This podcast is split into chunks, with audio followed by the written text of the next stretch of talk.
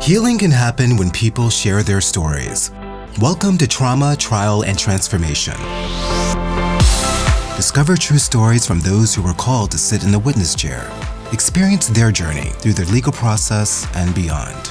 This podcast brings to light the trauma and stress caused by testifying under oath and offers resources by talking with witnesses, key litigators, and mental wellness professionals to assist with different approaches one can utilize to prepare to take the stand and how to heal after the encounter. And now, here's your host, Juliet Huck. Well, greetings, everyone. Welcome to Trauma, Trial, Transformation from a beautifully hot sunny day in LA. I have another amazing guest. All my guests are incredibly amazing, but it's also a business colleague that I've gotten to know recently and really gained a lot of respect for. He has worked in family law since 1998.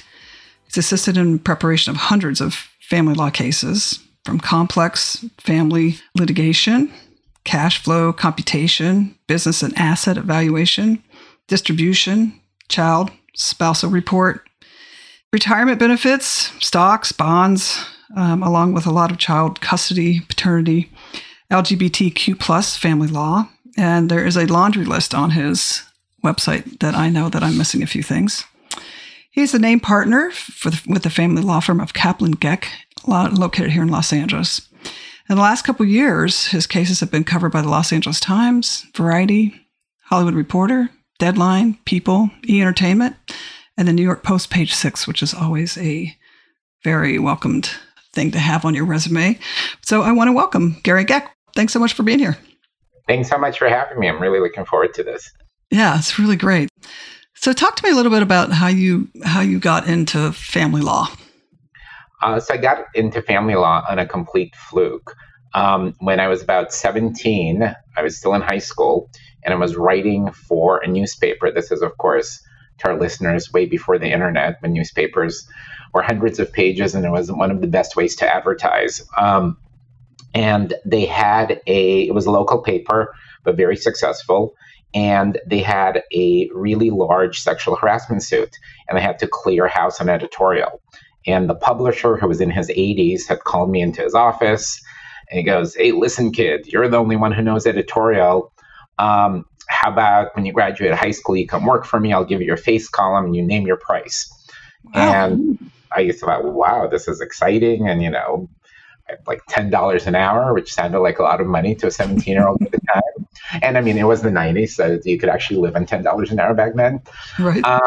And that's how I started. And I moved out of my house at right after I graduated high school. I was doing all their restaurant and business reviews, and learning very quickly that, paying all your own bills and $10 an hour wasn't all it's cut out to be. I went out to dinner with a friend of mine, and her mom came and joined us. Her mom had just left a very famous firm to start her own firm, and she had been representing all the Motley Crue wives at the time. She did Heather Locklear's divorce from Tommy Lee, and that was representing Randy Brandt and her divorce from Nikki Six. And she needed somebody to help write declarations, because back then all of family law was done on written pleadings to the court. And so she asked me if I wanted to come and help do that, paid a lot better. I started working there when I was 19 and never left. I put myself through college working on that firm, and then put myself through law school working on that firm. And now I own the firm and my name is on the door. Wow. What a great story. I don't even know if I personally have known you for a little while now. I didn't even know if I knew that story. That's really admirable, just to find something like that when you're, that young, and really find that you love it. And, now you must know it inside out. So what do you actually enjoy most about this position with family law? So there's two things. It's, you feel good at the end of the day because most of the work you're doing is good. You're kind of helping people navigate what's usually the most traumatic and difficult time in their lives. Mm-hmm. A lot of people can go through their whole life and never be in a lawsuit. And this is one where, at least 50% of married couples statistically will be in. So I love that. And I love the gamesmanship of it. I love that, you know, many cases are like a chess game and you get to strategize and get to see it in action. And that's the part that I love the most. Yeah, that's, I've had a few people on, actually, some experts, they love the chess game. That's what they call it as well. So I want to talk, you know, obviously you have quite a bit of experience with families, and I want to talk a little bit about children. Like, you know, I wanted to start by asking you, when you have a custody case, and how often are kids brought into the process? In some way, the kids are brought into the process 100% of the time. Sometimes it's very apparent that they're in the process. They have to go and meet with certain specialists or experts of the court, or they have to meet with social workers. A lot of the time it's latent, right? They get to experience their parents' conflict and the parents bring them in, where the children become the battleground. And so they become sometimes vessels for information going back and forth. I don't, very, very few cases that I see, but there are some where the children are generally unaffected. And it really takes two very good, strong parents who can prioritize their children and deprioritize their emotional agenda in favor of their children's mental well-being. Do you see that they do that very often? No, they don't. Unfortunately, right. Yeah, they don't. It's difficult, and I get it. And it's a learning curve too, right? It's not like there is a rule book out there. And, you know, unfortunately, there's so much emotion in family law. And it's very, very difficult to kind of have to turn it off, right? If somebody has really wronged you in your relationship, most of the time you don't have to see them 2 or 3 times a week on custody exchange. Right. Well, that's something I'm just going to go into just a little bit too on the emotional side of it, because that's the traumatic side. So how is it when you get into, let's say, a custody case? Because I want to talk about money on the other hand. We're going to talk about that in a little bit here. But from a custody perspective, how do you help the child? Can you help the child? Are you involved in that part of it? Or can you get them help? Or do you even step into that? So, again, my duty, pursuant to the state bar and kind of the, you know, the rules of my profession, is I'm supposed to advocate for my client and counsel my client. But the often spoken, even though it's an unspoken rule in family law, is our number one responsibility is to these children. So the law is supposed to protect the children, and the courts look at a very specific paradigm of communication between the parents, in determining what's going to be in the best interest of the children and how to make decisions. And you have to remember that for judges, you know, this person gets a snapshot. They have 20, 30 cases per day, and they make very, very difficult decisions on custody. So it's kind of teaching the parent how to parent in this environment and how to separate their own wants and needs from what's best for their children. And I think that's kind of the service we as family law practitioners provide to our clients and to their kids. That's has to be so powerful, because I've always wondered, you know, I mean, my parents didn't divorce. They were married for almost 60 years. And I always wondered, like, how does a child get represented if, you know, there's a representation for this parent and there's a representation for this parent, right? And then you've got this child in the middle who's representing them. Like, that's always been a weird gray area for me. How do you explain that? Well, so it's twofold. There is a role in family law called minors counsel, and sometimes they are appointed by the court to represent the interests of a child, but it has to be a case that requires it. So something where there's a strong issue between the parent or a strong need for the court to understand the needs of the child and for somebody to advocate on the child's behalf. I would say that in custody cases, a very small percentage involves minors counsel. And I work within the family law court, which is mostly divorces and parentage actions, which are paternity actions. But there's a whole other court called dependency court that deals with Department of Children and Family Services, that's set up to protect the children and to have somebody advocate on behalf of the children. I don't necessarily think that it is a highly functional court. I don't think that LADCFS is highly functional at this point in time. But unfortunately, that's the system that we have out there. How do you handle when they're traumatized by this? I mean, are you able to watch and say, okay, whoa, there's a level here, we need to get this child help? Or what is that threshold for you? So, it's a very, very tough question because there is trauma and you want to make sure that the children have a means to, in a safe space, to express how they feel and get some help. Mm-hmm. But you're also limited in many ways to what it is you can do. I mean, this child has parents, right? And right. I can counsel my client as to what I believe is necessary for that child, but that client is free to take my advice or not take it. That client's free to take my advice and to say, you know what, I don't want to work with you anymore and go to another attorney. Right. So it's a balance that you have to strike, right? You need to make sure that your client's interests are protected, but you also want to make sure you're doing the right thing. In this point in my career, I have the option to reject cases or to fire clients. Starting out, it was a lot harder. Right. You need every case you can get.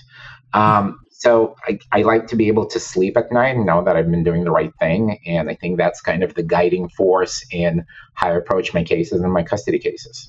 That's very admirable, because that's looking at it from that standpoint versus it's all about the wind. It's doing right by your client. But do you ever see a system that would actually be with just parents and not have to involve the children? Do you ever see that being able to be feasible?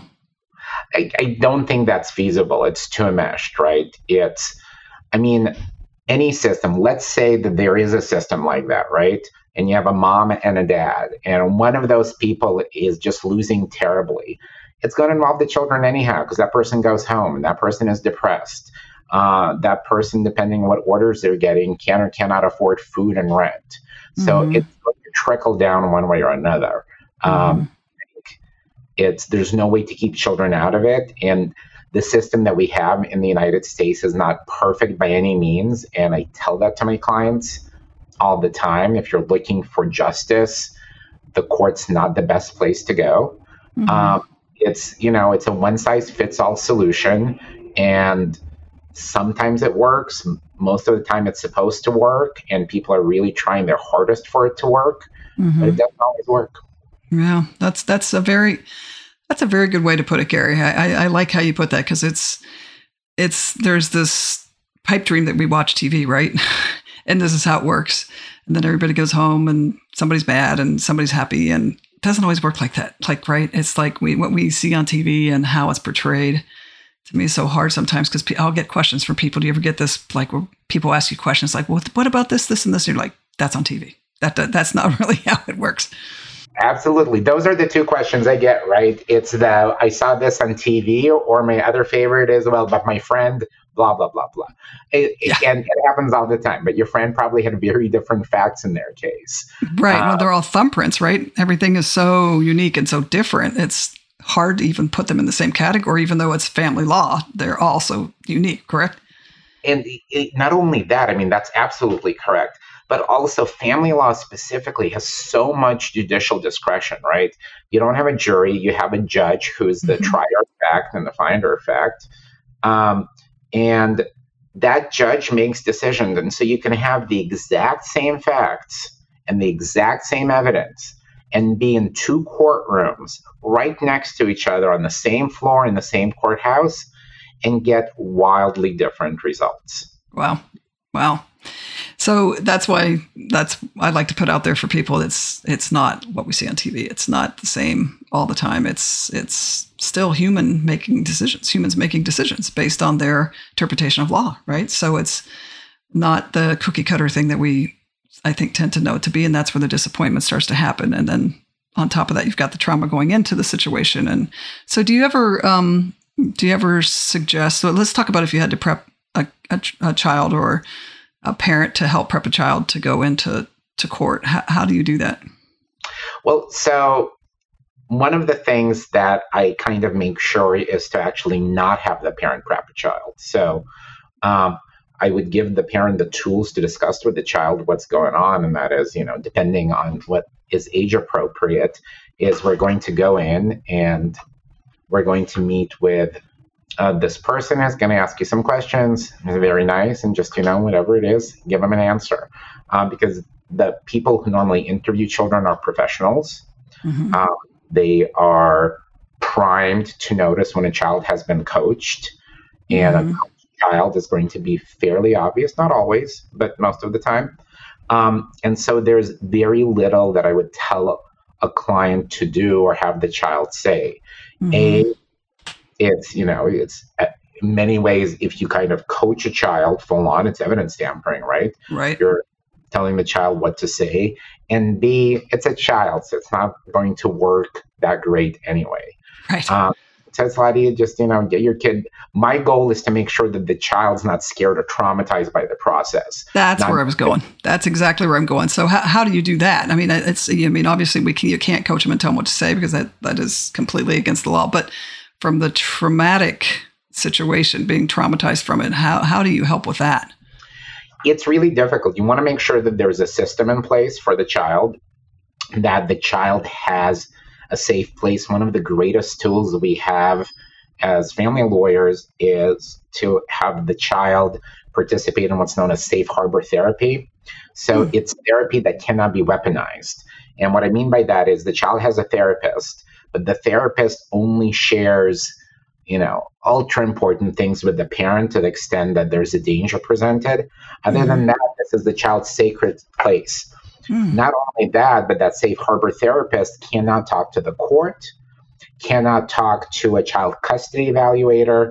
It's really, the therapist is there just for the child, and it's a safe space for the child to say whatever the child wants to. And is that offered all the time for every single case? Well, we have to remember that there is a degree of privilege that we forget in litigation. So to be able to afford that kind of therapy, and listen, the good therapists aren't taking insurance mostly, at least in West Los Angeles where I practice. So, you're looking at anywhere between $200 to $400 an hour. And that's a car payment to most people, right? Yeah, so right. You have to be able to afford it. There are social services that are available for kids, but those are very difficult to get. And then within those, it's very difficult to get somebody who is very qualified. A lot of the time you get students who are making their hours and they care, but they're not going to be there long term. They're there for a year or two. Right. So there is an access issue when it comes to the ability of different socioeconomic levels to get necessary care. Yeah, there's one of my guests early on, Joel Rolopkis. He is head of the Change Your Algorithm, which is a free online therapy, which I've been wanting to work with him on, trying to get a section of, court trial therapy or help, connected with him because he's just an amazing organization. But, it's something that I've been really passionate about is how to not only just help children that have to go through the process because they're already traumatized or they're reliving trauma, but at the same time, even witnesses, that could be parents. And so let's talk a little bit about the money side. Like, so when you have to go in, because obviously you're talking about, custody and money, couldn't be two higher emotional things, right, for clients that they have to deal with. I mean, how do you, if you have like a really emotional client, how do you work with them when it comes down to a very emotional subject like money? I explained to them that court is essentially a game, and you can win or lose by simply deciding if you're playing or not, right? So you have to choose to play. That's number one. Otherwise, you're going to lose. And number two, it's a very short period of reality that you have to deal with. And this kind of, in family law specifically,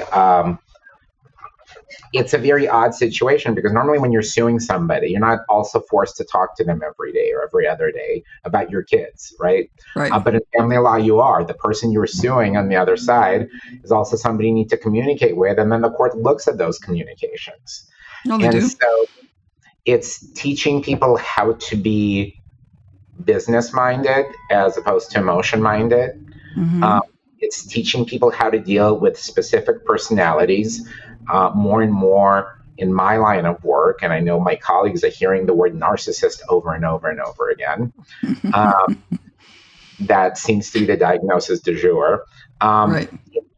Teaching people how to deal with different personality types. You know, there are a variety of methods and resources out there. One of them, for example, for narcissists, divorcing a narcissist is the gray rock method, where you just become completely cold and don't engage. And it's essentially like a cat playing with a mouse. If the mouse is just playing dead, it's not fun anymore, right?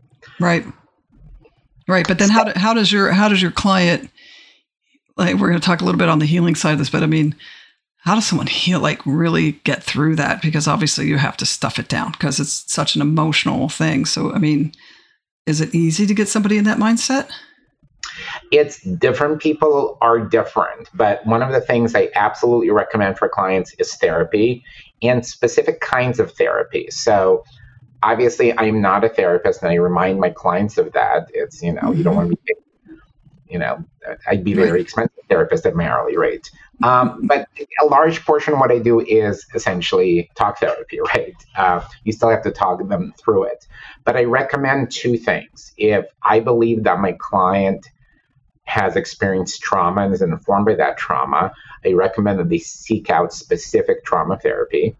Right. And there are multiple modalities that deal with it. And I said, you know, pick one that works for you, but try them all. So that's number one. And number two, I want to make sure that they have the support in place to kind of deal with it. And if the trauma trigger is ever present, you know, the ex-husband or the ex-wife may be the trigger of the trauma, mm-hmm. That they get some cognitive behavioral therapy to learn how to deal with the trigger, to not be affected by the trigger. And some do it well and some don't. Mm-hmm. It's just, you know, it really depends on the person and the level of trauma and kind of their emotional intelligence and what they're able to face up and process. But normally, the more distance that can happen, the better in situations like that. Right. So do you find therapy to be a bad word when you are talking with them from a legal perspective? And I've seen it, you know, I've seen this kind of happen over the last 25 years in this business. It's kind of just more and more prevalent. I think one of the greatest things that these new generations have done for us is really made therapy and self-care very accepted and mm-hmm. popular pastime and something that is absolutely fine to do.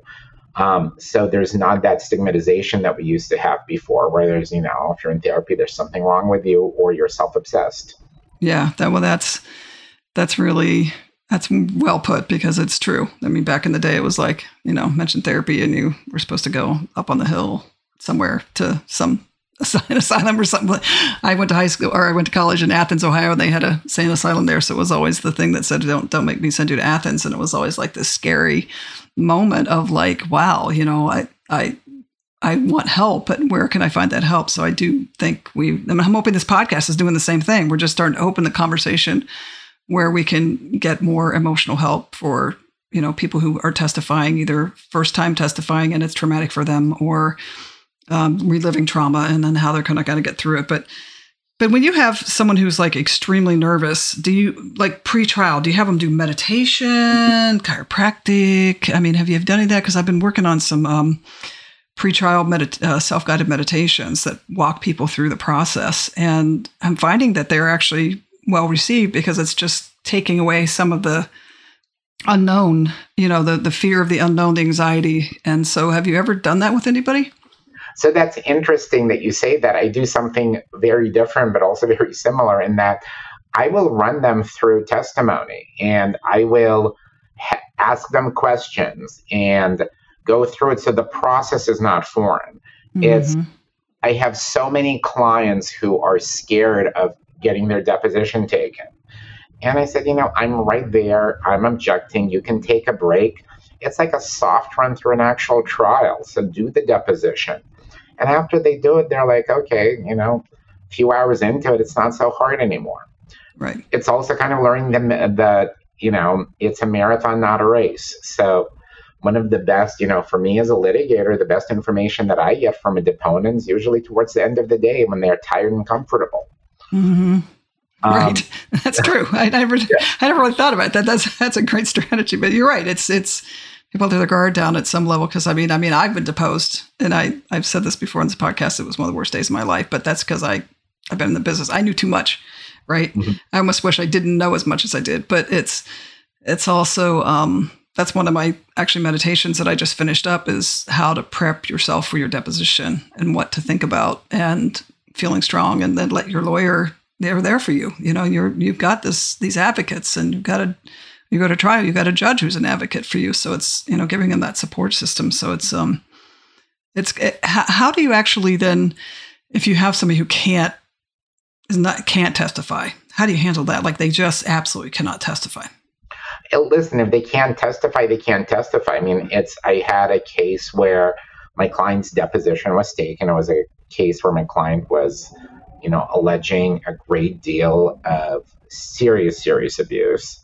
And I saw that the experience was really, really traumatic for my client. And it's a conversation I had with a client. I said, well, you know, trial is not for everybody and you have to have the stomach for it. And there is an advantage that you're going to get. You know, maybe, right? Because I don't wear the black moon, I don't make the decisions. Right. Financially, maybe more beneficial for you to go through with trial. Said, but I can't quantify what your mental health costs. Right. Only you can do that. Right. And so, but I got to tell you, from my professional experience, I think going through this will be very traumatic. And if I were you, I would really consider approaching settlement on these terms because some clients just can't do it. And right. There's no amount of money that's going to make it worth it for the person to fully break down. Right. And that's where I think a lot of people don't know that it's a different kind of currency, right? To let it go as a currency and some, like you said, your mental health versus you're going to get a dollar amount. That letting go and moving on with your life is its own currency at some level, correct? I mean, especially from a family perspective, I would imagine a parent needs to move on and live their life and get their kids through school and stuff like that. So, yeah, I think the perfect kind of example for that we know is, you know, Tina Turner saying, I just want my name is, you know, there wasn't a single dollar that was worth it for her. Right. Right. And, you know, she did just fine. Right. Yeah. Cause I look at, you know, we only see celebrity out in front of us sometimes, but, you know, I look at like Gwyneth Paltrow and her ex-husband and their kids and how they tried to do this, you know, the uncoupling and trying to talk about it versus, you know, is it true that you really can get it through it without being contentious? Is it possible? Absolutely. And I've seen that more times than I can count. Wow. So it's possible. And people do it. And I think it's, frankly, if you're able to do it, it's the best thing that you can do for your kids. But, you know, is it a mindset? Is it just a mindset? Is that what makes that different? Just how they're not revengeful or just a mindset of children first? Or what do you think makes that different? It's a few things. So A, it's just kind of the type of person that you are, right? You know, petty people are going to be petty. Vengeful people are going to be vengeful. And number two, it's normally, at least when I see it, it's a product of a very specific type of divorce. It's the we've grown apart divorce, not the somebody did something divorce. I gotcha. Yeah, I can see that would probably be much more hurtful. Revengeful. I got to get back at that person. They've really hurt me. And that's why when I see so much anger, it's really about fear and sadness. And I'm sure you deal with that all the time, but I've been able to see deeper into a lot of my clients and witnesses that I help prep. You know, there's a sadness here. So when someone's really angry, I'll ask the question sometimes like, okay, what are you really hurt from? And they're what I'm not hurt. Well, okay, maybe not this moment, but there's something here, and they think about it, come back to me later and be like, yeah, I think you're right. This is something that's really been bothering me. And how do I get through that? So I'm not a therapist either, but I can pinpoint those things when I'm doing witness prep as to how can they try and let go of those little things. So Gary, what do you do to take care of yourself? Not enough. I mean, that's every lawyer's answer. That is every single lawyer's answer I have on here. Not enough. It's so funny. Well, I mean, listen, right now, personally, in my life, I really am burning the wick at both ends. I have very young children, and I have very grateful to have a very booming practice. So it's difficult. Just kind of find the time here and there, and you steal the time here and there. And you make it okay for yourself to steal the time. It's with lawyers, especially in my line of work, it's my time is financially quantifiable. Mm-hmm. So it's very, very different. It's not like, I'll finish this tomorrow. It's like, okay, if I spend an hour watching TV, I know exactly how much billable time I'm losing. You just, right? Yeah, right. I do the same thing. Time is money in that way. And I get it because you have the approval from the client. You've got the approval to do things and that's your budget and why you're going to let it flow out. So I get that part. But at the same time, it's, your own health and your own mindset. What kind of activities do you get out and do anything fun like kids and swimming or beach or? I mean, listen, all of that sounds pretty amazing. Unfortunately, I'm not doing really much of any of that. I just got back from out of town where we, booked the weekend and came back a night early. So it's. That sounds like me. I got work to do tomorrow. You do it here and there, I steal the moments within the moments, right? So if, for example, right now I'm walking the kids in a stroller every night from 7:30 to 8:30. So they kind of go to sleep in the fresh air. But that's also kind of my time to just kind of take in the nature of my neighborhood. And right. It's really nice to, steal that hour for myself and for them. So that's nice. Right. And then you just kind of treat yourself with things you probably don't need every now and then. Right. That's for sure. Yes. I can name a few of those, but we probably won't do it here. But, well, listen, where do people find you, Gary? Our office is in West Los Angeles on the corner of Wilshire and Gailey, online at kaplangekht.com, or you can just Google Garry Gekht, Garry. There's nobody else with my name in the whole wide world. So pop right up. Lucky you, and maybe unlucky you.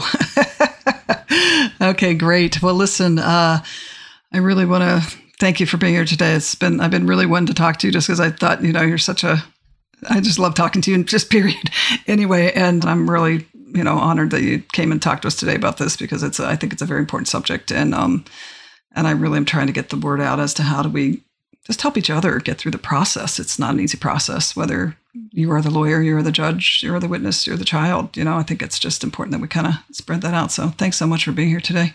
Well, thank you. And thank you for giving me a new resource. I didn't think of this as a kind of a two-way street, but this is going to be a great resource for my clients to listen to these episodes as they prep, because the more information they have, the more control they feel they have. And I think it's really important. So it's a great service you're doing. Oh, well, thanks so much. So, all right, everybody. Well, listen, thanks again to Gary. And, we all just have stuff in our lives and we just don't forget to go out and spread some love. All right. Thanks again for listening and we'll talk next time. Thanks for listening to Trauma, Trial, and Transformation. If you want to share your experience as a witness, please forward your information to info@julietthuck.com. For more information on Juliet's 30-year career in the courtroom, visit us at julietthuck.com. There you can find her books, The Equation of Persuasion, and 50 Ways to Get Your Way, available on Amazon. Remember to follow and subscribe to Trauma, Trial, and Transformation wherever you listen to podcasts. The content, opinions, and information shared by the hosts and guests on this podcast are not to be considered professional legal advice or therapeutic counseling. If you need assistance, consult with a licensed attorney or therapist if you are appearing as a witness, experiencing emotional trauma, or are involved in any sensitive legal matters. The views expressed by guests are their own, and their appearance on the program does not imply an endorsement of them or any entity they represent. Thank you.